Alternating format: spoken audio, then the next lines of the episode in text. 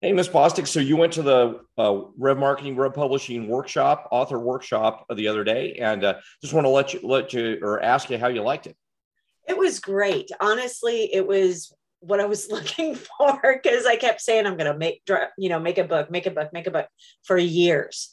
But the problem was is that I just didn't know how to go about it.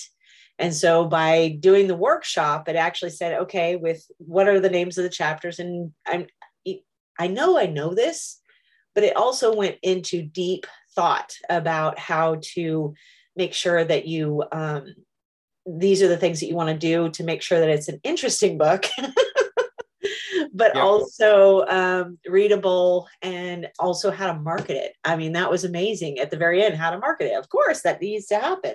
So rev marketing uh, and you guys have been wonderful about putting this together and i loved the program. It was great. It really really helped a lot all right. Well, thanks. We're so glad that you you came, and we're looking forward to getting your book published too. Yes, sir. Thank you.